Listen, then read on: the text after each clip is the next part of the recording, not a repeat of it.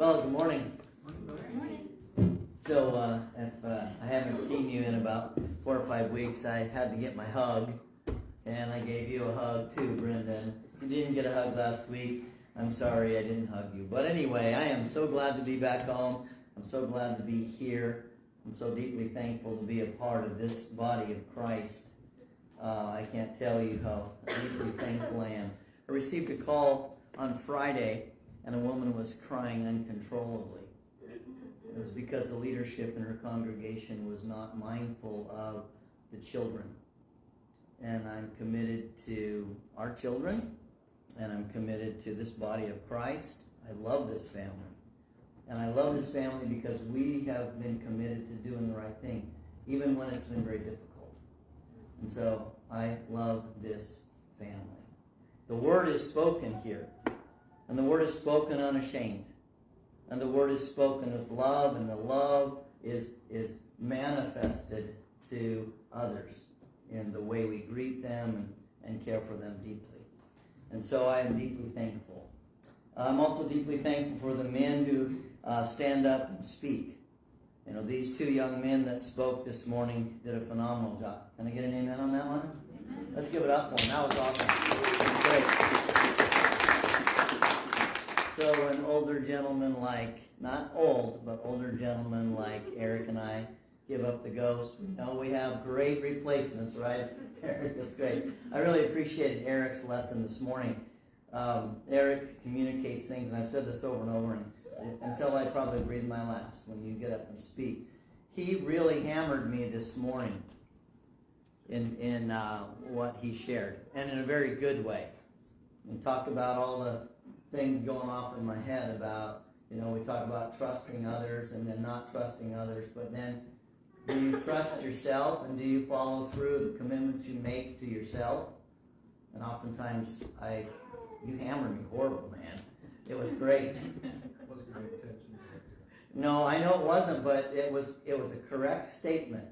Um, it was powerful. I would encourage you, if you weren't able to make it this morning for Bible class, please go online and listen to what Eric shared about how are we really going to build trust that's going to really matter when things get crazier. And uh, I'm so thankful that Eric did a fantastic job in laying the foundation for what is to be shared. So I really want to thank you for understanding what I was asking in context of the bigger picture of what this year is going to be and, and the very first uh, adult Bible class series. I know it's going to be phenomenal in helping build that in our hearts so that we're able to really love each other as, as God's family ought and trust each other. So thankful. Thank you so much. Uh, I got some exciting uh, uh, statements here, words of encouragement, and uh, I these two people beat me to it, but uh, I just did it. Uh, Jake, that was an excellent, thought-provoking, and inspiring Lord's message. We do have the best boss. Give it up. Amen. Woo-hoo! Good job, Jake. How many were thinking about a boss that was terrible and a boss that was really great when he did that? It's like, okay, man, all right. Eric, your message this morning was a great introduction to the topic of trust. Thanks for sharing your words, thoughts, and experiences with us. I can't wait to hear more, and I can say amen to that one. Amen? All right, excellent. Let's give it up for Eric.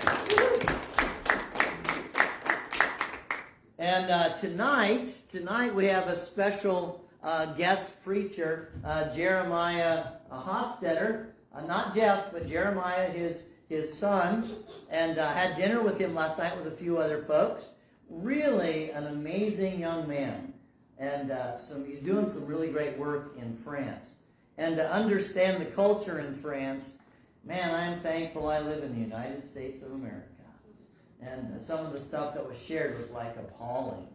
Like I thought, well, you know, we're all kind of kind of doing okay. Mm, we're doing better. Uh, I know things get crazy around here, but wow, you can't even believe the stuff that goes on over there. And he is in the thick of it. And so he's going to be at our place tonight. Uh, evening assemblies are on Wednesday and Sunday are at the Compton's Homestead, and you're invited to come out tonight. Uh, just like we normally have the schedule, 6.30 to about eight-ish or so, depending on how the, the time goes. And if you'd like to show up, uh, even though it might be real close family, that's okay. That's cool. I kind of like it that way. Bring some, some finger food so that we can we can eat some finger food afterwards and you can get to know uh, Jeremiah a little bit better. It's great to know there's other men and women uh, in the world who are really investing themselves in preaching and teaching and helping people come to a saving knowledge of Jesus Christ. Uh, also, too, Monday Night College Days is on after a month, it seems like. Uh, I can't wait for Sharon's awesome cooking, and uh, I'll do my best in delivering God's amazing word. And of course, uh, it's always great to be around the family dinner dinner table. Six o'clock is when we start on Monday night. So if you're college age, you're welcome to come. It'd be great. All right. Any other announcements I might have missed? Yes. Oregon Family Camp's coming up, and I need photos. Yes. You need photos, and we need registration And forms. They can email them to me this year because I've got a better computer. You can email them to you. Yes. Okay. But but if my computer isn't very good, I might not be able to email them. But anyway, Exactly. or thumb drives would be great. Yeah, thumb drives work fine too. All right. Fun pictures are always wonderful. Uh, also, too, uh, we need to sing happy birthday to Avery. Avery, where is she? Where is Avery? She went outside. Did you give her, did you give her the keys to the car? Back in front of Avery, we for, we weren't able to sing happy birthday to you, so we're gonna sing happy birthday. Here we go. Happy birthday to you. Happy birthday to you. Happy birthday, God bless you. Happy birthday to you.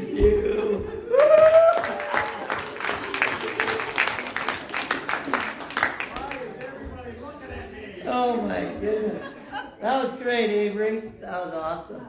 Honey, could you grab my water? It's down there in that, uh, somewhere down there. I just forgot to bring it up. Thank you. All right. Oh my goodness. That was Avery. You are so so fun. Wherever you went. okay, that was awesome. All right, and, and there's no other announcements this morning. We can jump right in. Okay, let's jump. Uh, I, I'm starting my lesson off a little bit different, and that is, uh, I want you to think for just a moment. Have you ever, uh, at some point in time in your life, recognized that you had been self-deceived? You thought all this time a certain truth about yourself, and then reality comes smacks you in the face. Have anybody ever had that? Don't raise your hand. I almost should have said that first. I mean, if you're honest, you'll say, "Oh, unfortunately, more than once. Okay?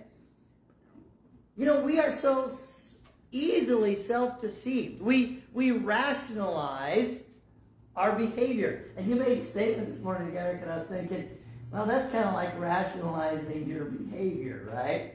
There's been a couple times that were very humorous. We have to be careful when it comes to our our faith our Christian walk. You know, it's easy to compare yourself with, with others, with others who are in, in, in that Christian walk, in that faith. That's easy. Well, I'm a lot better than so and so. You know, kind of like what you did when you were talking about those two guys. That one Pharisee says, God, I, tithe, all and I, and I. And, you know, and then that poor soul that realized he was coming up way short says, Forgive me for. I mean, that was a beautiful picture. See?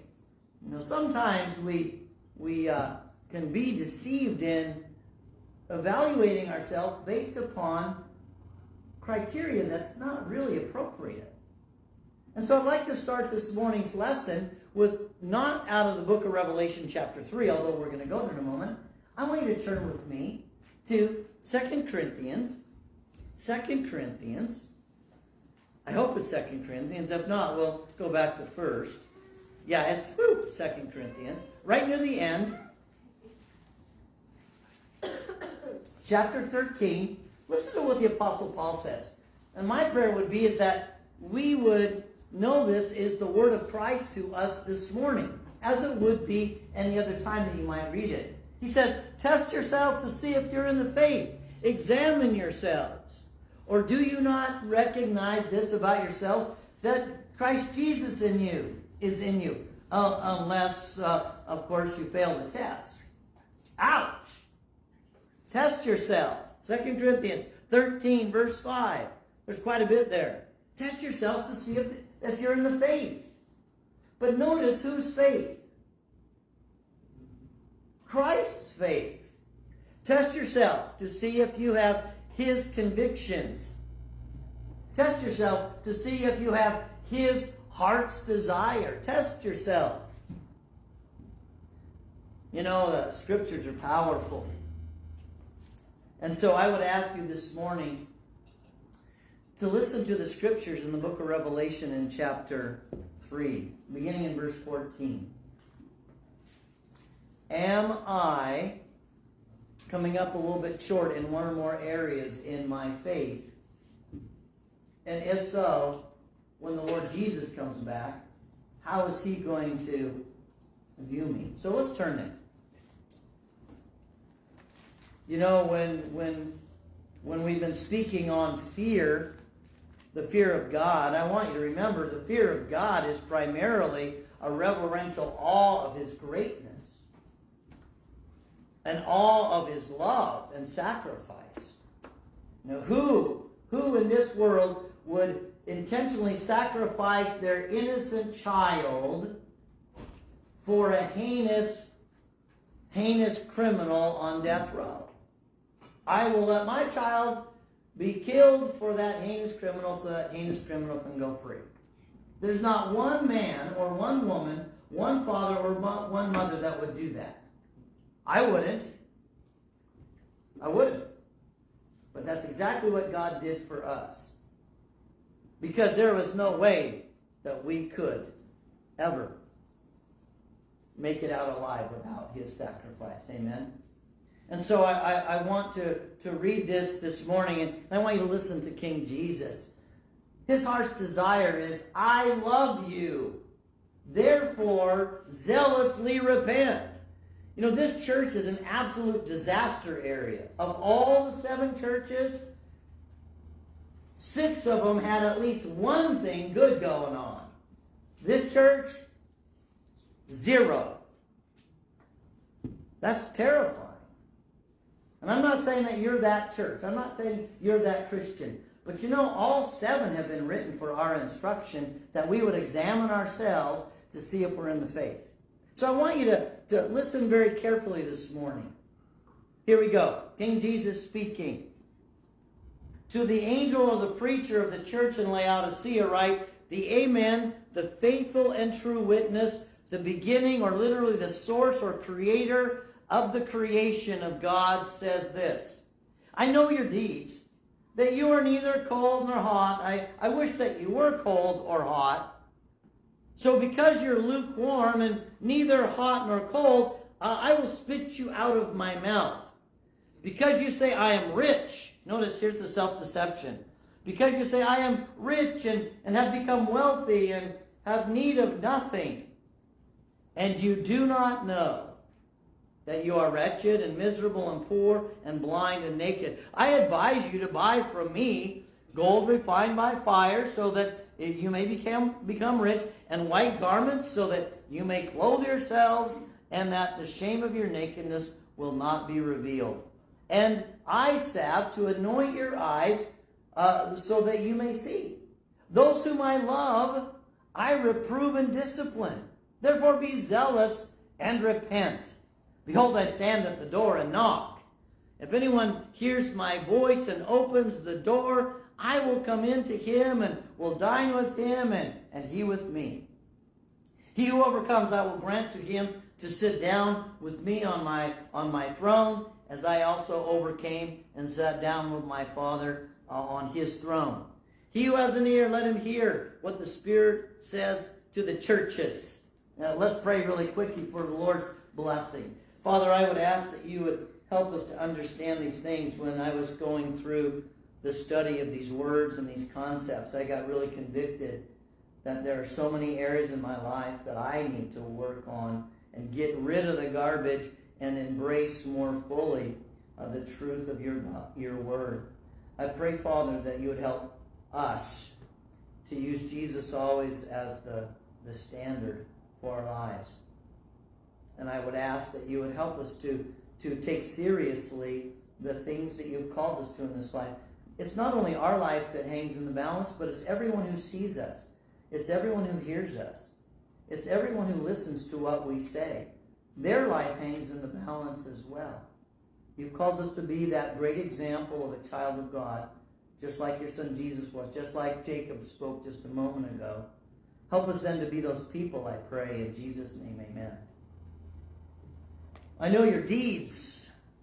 Well, the deeds here are lukewarm deeds. But notice Jesus says, I wish that you were either cold or hot. So what does the word cold mean? It literally, not metaphorically, but literally means being chilled out. I don't know if you've ever gotten a chill and you just can't stop shaking. That's what that's talking about there. But but metaphorically, it means to be sluggish. How many of you know that that uh, uh, during very very very cold times, especially like up in North Dakota where they where the the oil fields were, is that they literally had to keep their trucks running or plugged in, otherwise their trucks would literally freeze. And I'm not just talking about the water. The oil would become so sluggish that the truck would not start.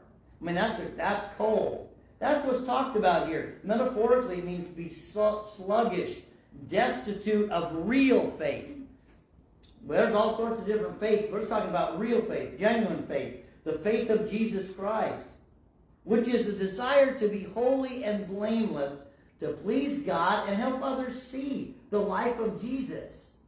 Jesus wanted people to see the life and the love of his Father. That's why he lived that way. And he also wanted to open up the door of salvation for you and me. Shouldn't we want to be pleasing to our Father in every respect so that our lives might be the introduction to Jesus that others might want to know about him? I would say absolutely yes. That's what the scriptures teach anyway.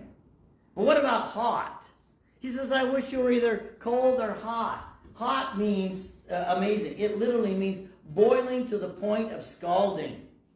Now, we don't want to have such a personality type that we're scalding people. That's not what's being talked about. Although I do know some people that can be that way. That's not what it's talking about here. It means fervent of mind. Fervent of mind, zealous for good works. Good works. In every conversation, in every uh, uh, uh, interaction, the people would see the, the blessed words and the good works of Jesus Christ in you. Literally, zealous for good works. Titus 3 talks about that, by the way.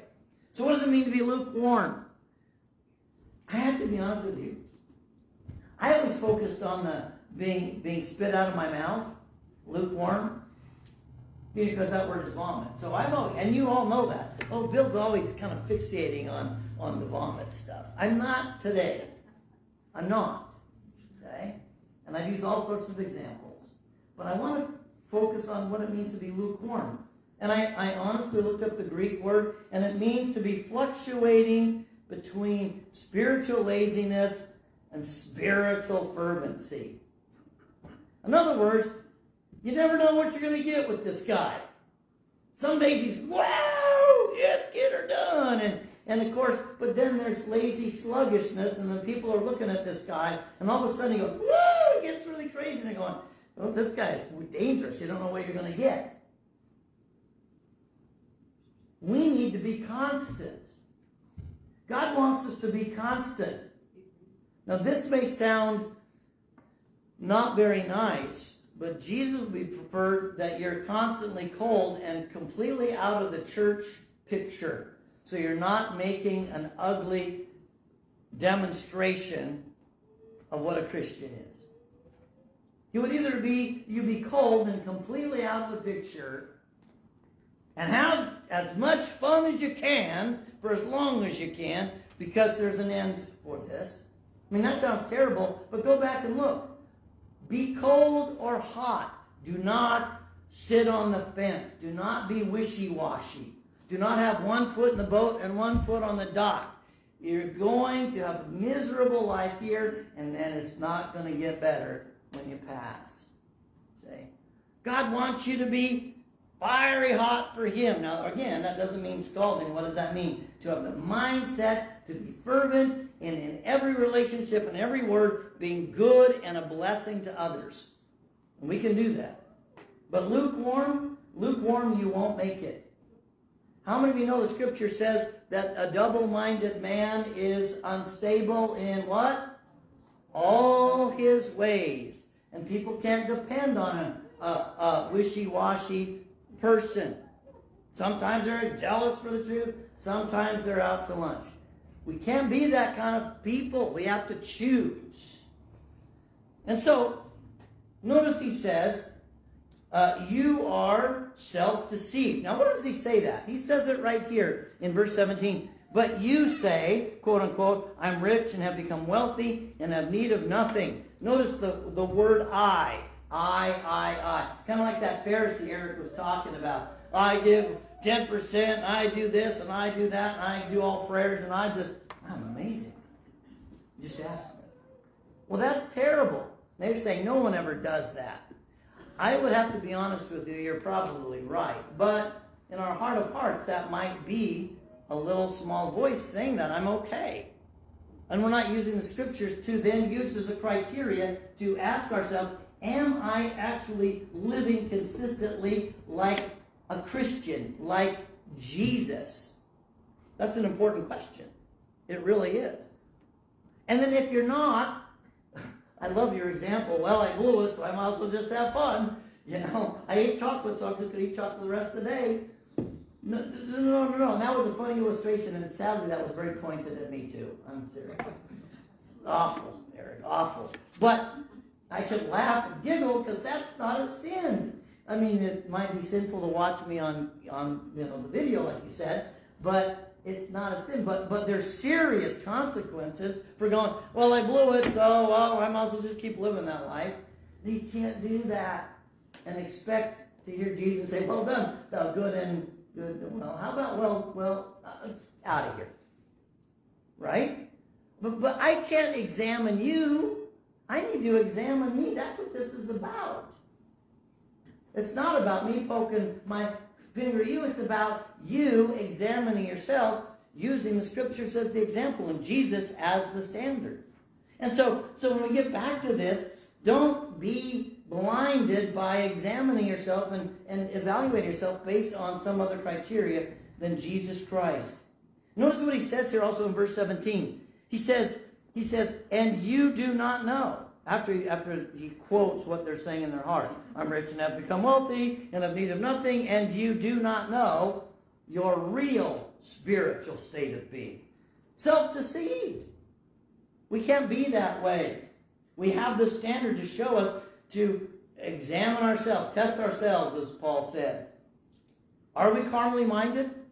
Do our words and actions manifest a carnally minded person? I've had to turn off my cell phone at night and let it charge and not turn on my cell phone until I'm done with my praying and my reading. Even though I want so much to know what's happened in the world and want to know if someone sent me a nice text saying they like me or something, you know, I, I, I really want that because I have unfortunately, and I'm just confessing this thing, I have to put it in a box and shut it down until I open up and go, okay, so I want to confirm Bible studies and I want to, con- I don't know about you, but I've had to force myself to do that. That's not a New Year's resolution, but that's probably a good one. I've already blown it already this year, if that were, but I keep forcing myself to go back. Nope, that's not how it's going to work. You see how important that is? I want to be like Jesus. Now notice what he says. Now, if you spiritually, and he's talking to these people, he's not talking to us, but I want us to individually, spiritually appraise ourselves. Are we wretched? Are we miserable? Are we poor? Are we blind? Are we naked? What in the world does that mean? I don't know. Can you tell me? I'm not naked. I know that.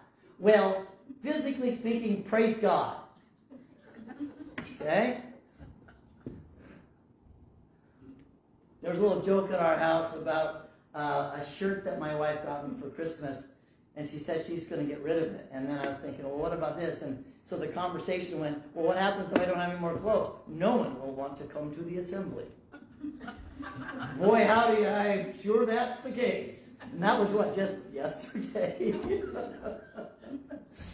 yeah, we don't want to be naked, ladies and gentlemen, whether it be physically, but more importantly, spiritually.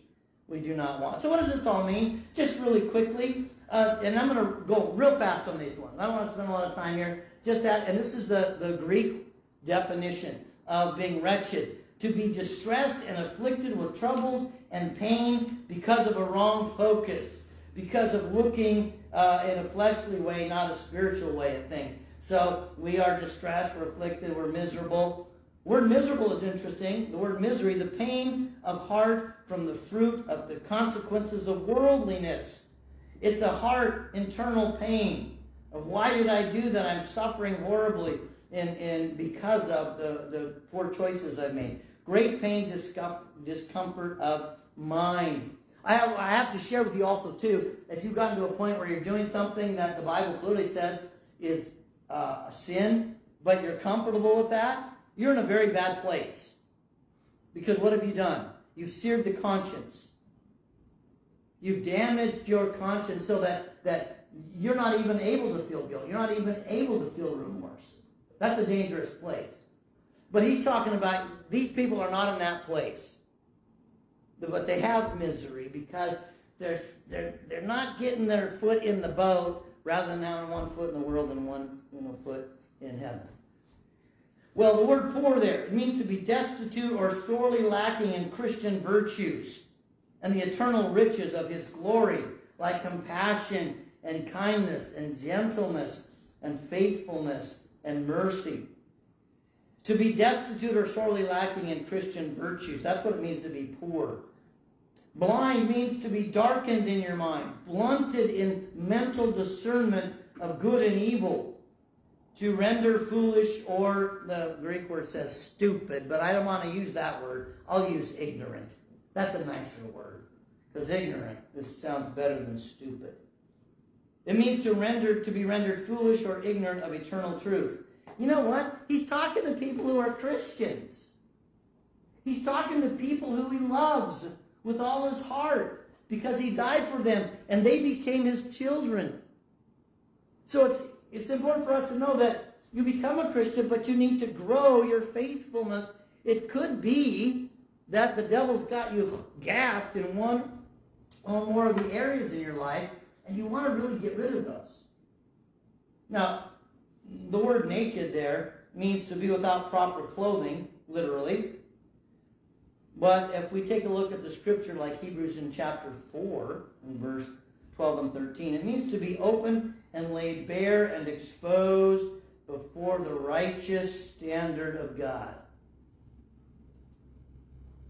You know why you want to read the Bible? Is because in the privacy of your own home, in the privacy of your own mind, you can see, uh-oh, I need to change that in my life. No one knows. You know now. God knows, and He'll help you make the changes that you need to make in your life. Now, if there's a trusted, a truly trusted brother or sister in Christ, and you want to come alongside and say, you know, Scott, would you help me out with this? And I trust you if I came alongside that you would be, take my confidence and you would help me. But this is actually talking about you recognizing and then in the privacy of your own mind and your own heart, allowing God to reveal to you where you need help. That's so important. But now notice Jesus in point number two says, I advise you to buy stuff. Isn't that great that our, our master says, I want you to go out and buy stuff. I mean, I want you to buy a lot of good stuff. Wouldn't that be great? Here's a check with your name on it. And there's no amount. I want you to go buy whatever you need spiritually. By the way, that's literally true. He will give you anything that you need to serve Him. I don't know about you, but that's an awesome thing. Now, notice what he says here. It's rather interesting. In verse 18, I advise you to buy from me gold refined by fire so that you may become rich. And you're going, yes, baby, the price of gold is going through the roof. How many of you know it's true? It's crazy going through the roof. If you got gold, woohoo, in this life. But really, we're not talking about the gold, like the, the gold stuff that's heavy and shiny and whatnot. He's not talking about that. He's actually talking about the gold standard of Christ's faith. Go back with me really quickly to 1 Peter and chapter 1. Listen to what he says here about what's more precious the faith of Christ or actual gold. Beginning in chapter 1, 1 Peter chapter 1, uh, beginning there in verse uh, 7. He says, let me find verse 7, uh, verse, excuse me, verse 6. In this you greatly rejoice that you've been born again, even though for a little while, if necessary, you've been distressed by various trials, so that the proof of your faith, evidence of your faith, being more precious than gold, which is perishable, even though tested by fire, your faith is being tested by fire, may be found to result in praise and glory and honor at the revelation of Jesus Christ. Is your faith pure like the faith of Jesus Christ, so that when he comes, you will hear, Well done, thou good and faithful servant. You did exactly what I told you to do. Enter into your rest. I don't know about you, but that's what that's talking about. Not the gold of this world, but the gold of a faith like Jesus Christ that will stand and live the life so that on that last day you'll be greatly rewarded. Now, what about this clothes stuff? He talks about clothes. You know, you're getting the right duds on.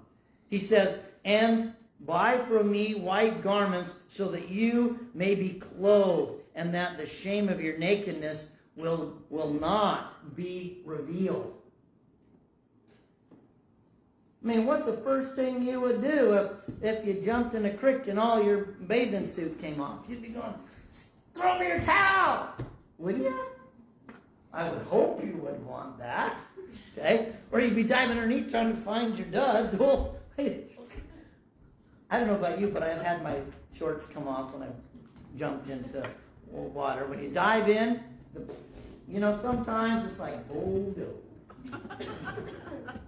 and I can't tell you, um, it was a horrible thing because I was there with a bunch of young men and young women when I was in high school being an idiot jumping off of rocks and bridges and stuff. But it's super embarrassing because there's your your your your shorts floating on the top, and you're like, oh, and you know something's wrong. and you're splashing around, and people are laughing, and you know you don't want to be caught with your uh, bathing suit not on, right? Well, here's saying you don't want to be caught unclothed before King Jesus, right? That's what it's really talking about. And so let's take a what is this clothing? Would you turn with me to the book of Revelation? Keep your finger here in Revelation chapter 3. Revelation chapter 19. Many of you know this. Many of you know this. Verse 7. Revelation chapter 19, verse 7 and 8. Fantastic scripture.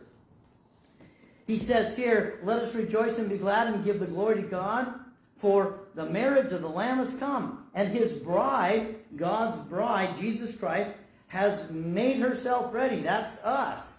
It was given to her.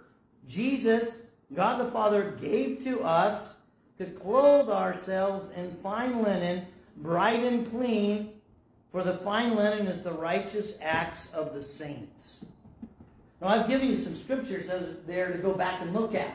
You know, it says to be clothed in the armor of light. Why? Because of the battle in this life. It says to be clothed with Jesus Christ so that when God sees you, he sees his pure holy son. Be clothed. That doesn't mean just to be baptized to receive the Holy Spirit. That means to actually clothe yourselves, to put on a heart of what? Compassion and kindness and gentleness and humility and, and all those beautiful character qualities of Jesus Christ in your life. Manifest. That's what it's talking about. And so, but there's other scriptures about being clothed, but uh, that's a beautiful one. Romans 13, verses 11 through 14, and of course, Revelation 19. Now, what about this salve? This salve. It's rather interesting. I did a lot of research on that. They actually had an salve special ointment that they had as an herbal ointment there in the city of Laodicea that they were, the known world at that time, they were renowned for. So everybody wanted to get their Laodicean eye salve because it supposedly helped take away the, the ugliness of your eyelids. It really didn't do anything for your eyes. Go back and check that out. But this is not talking about that. This is talking about your spiritual eyes. Have you, have, have you been blinded? Has the devil blinded your minds? It says he blinds the minds of the unfaithful, blinds the spiritual eyes. Take a look with me in the book of Ephesians about the spiritual eyes that we are to have. Ephesians in chapter 1 and verse 18. What are we supposed to really be looking at? What are we really supposed to be looking to? In verse 18, he says, I pray, this is Paul, I pray that the eyes of your heart might know or be enlightened so that you'll know what is the hope of his calling. We're going to talk about hope all this next year. The next one is very important. What are the riches of his glory? He wants you to know the riches of his character and to know them and to live them by faith. You see, if we don't know what they are, can we live them? You, you can't, see? So the beauty of the scripture is this. Go to the scripture, listen to God. If you hear something that is offensive to God and you're doing that, God loves you if you're a Christian. God loves you if you're not, he wants you to become a Christian. God so loved the world, he gave his son. He doesn't hate you. He doesn't hate me. He loves us and he wants us in heaven with him forever. This is not about getting slammed by God every time you open the book. It's about God saying, Bill, Bill, you need to follow through on your promises. You need to be trustworthy. Man, I can't wait to hear more of those. I got a lot today, and I'm, I can not wait for the next lessons. Because we can be self-deceived. We can go, well, I must throw in the towel. We can do that. I've done that. Not just about chocolates, but about other things that I shouldn't be doing that with. Thank you for giving me a little wake-up punch in the gut. Actually, it was a, you know, piercing the conscience. No, that was great, brother. I appreciate it. Now, are we ready to finish this off? God loves you. Look at point number three. Revelation 3. Point number three. Verse 19. Those whom I love, those whom I love, I reprove and discipline. Here's the beauty of this. Go look up that word love. That word love means a friend that loves at all times. A friend that's willing to call you out when you're being an idiot. Literally, go back to look at Proverbs chapter 27 and verse 5 and 6. That's the kind of friend. That's the kind of friend that Jesus is. He's willing to call you out. He's willing to, to He's willing to run after you. That's so cute. That's perfect timing, by the way, Julie. He's, he's willing to call you out. Would you want a friend to just allow you drive off a cliff and start saying, man, you better put on the brakes, you're going off the cliff. Man, I want someone to call me out when I'm about ready to go off the proverbial eternal cliff. That's what Jesus is doing in the scriptures. No, notice he says, I, I, if I love you, I'll reprove you, reprove you and discipline you. The word reprove means to convict and convince by telling a fault, to expose and call to account for an evil deed done. Hey, are you okay with that? Man, I, if somebody comes up to me and starts going, man, you got lots of issues in your life. And that's not going to work so well. But do you trust, do you trust Jesus? Why is he calling you out? Because he doesn't want you to go over off the cliff. See? Now, the, the word, the word uh, uh, discipline there is interesting. The word discipline means three things to teach, to train, and to chastise.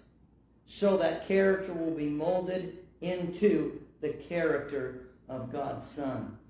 You know, we taught our, our, our boys by way of teaching them what was the right thing to do. And then I remember we would work with them and training them and holding the doors for older people and saying please and thank you and standing up and greeting people as they would come in to our house for assemblies. We taught them those things. We trained with them things. Now we never we never did swat them for not for not doing that.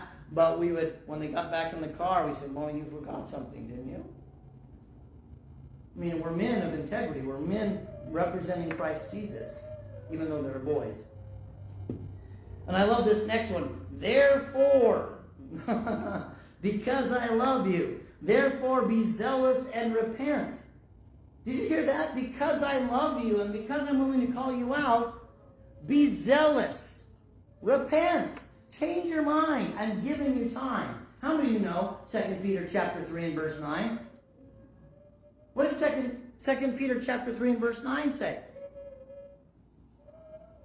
Come on, it has to do with repentance. Dun, dun, dun. What is it? Somebody got it? I'm not going to give it to you. You got to find it. The Lord is not slow about his promise, as some count slowness, but is patient to, toward you, not willing for any to perish, but for all to come to repentance. God is patient with you, not wanting any to perish but come to repentance. That's talking to Christian people. That Bible verse is talking to Christian people. God doesn't want you to come up short. He doesn't. He'll call you out. And then he'll help you out so that you can make the changes that are necessary. I don't know about you. Do we need a friend like that one? Man, we need a friend like that one. Do you need a friend that will call you out when you're not going in the right direction? The answer is, of course, yes. So my question is, will we, me, you, us, listen by reading and going, oh, okay, I see something I need to get out of my life.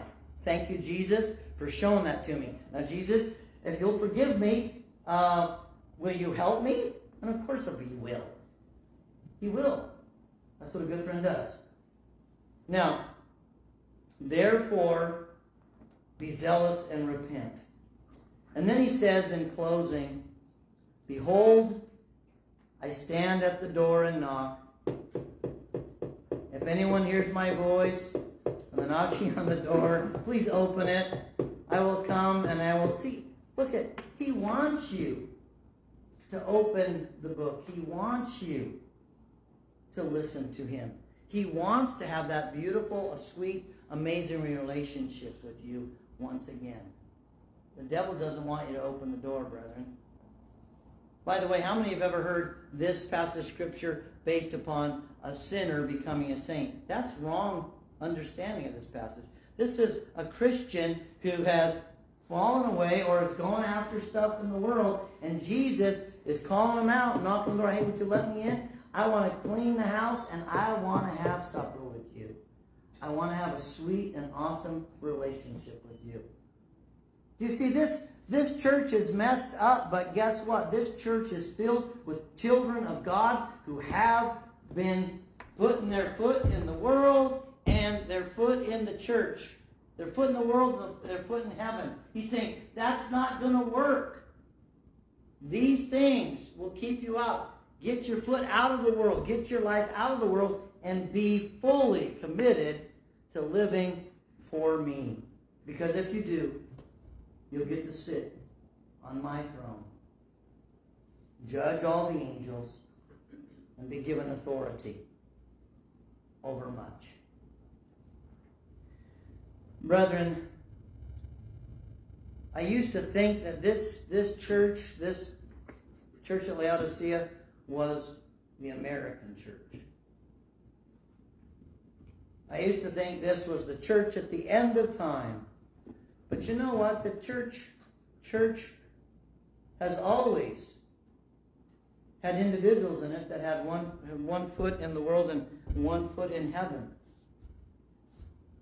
This church seemed to have the majority of people in that way. Could you imagine having a preacher that had one foot in heaven and one foot on earth and was preaching you how it's supposed to get done? Sometimes he would use fleshly desires to draw you into more fleshly desires, and sometimes he would get it right and call you into, you would be confused. And then people who see you would be confused. I'm glad there's been men in my life who are willing to call me out. Preachers in my life from the pulpit were willing to, to say what was true because that helped me. Grandpa Penny gently called me out over and over and over again as a new Christian. See? Garbage attracts flies, Bill. In my relationships with young ladies. I mean, that was a pretty harsh statement, and he did it with a smile on his face. But man, it was like piercing, hot, hot poker. Uh, yeah, okay, I know again. I can just see him here again. see, he loved me enough to call me out. I'm so glad for him. Whose picture is on my desk? The man who was willing to call me out. Grandpa Penny. Lord, my big brother is calling me out. Calling you out. Out of this world and into that beautiful relationship with him and with his family. Amen. This this church is about God's love for us. And don't take it as a, you know, I'm, damning you. I'm not. I just want all of us to hear, well done, thou good and faithful servant.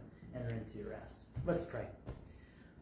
How deeply thankful we are, dear Heavenly Father, that you love us and you're willing to point out, as we read the scriptures, point out to us where we're coming up short. I'm so thankful you're willing to do that. But more importantly, I'm thankful that you love me enough to do that. But more importantly, you are there for me. You, you have given me, us, the helper to help us out of those habits, those mindsets of sin, and into a mindset of Christ and a life of beautiful faithfulness.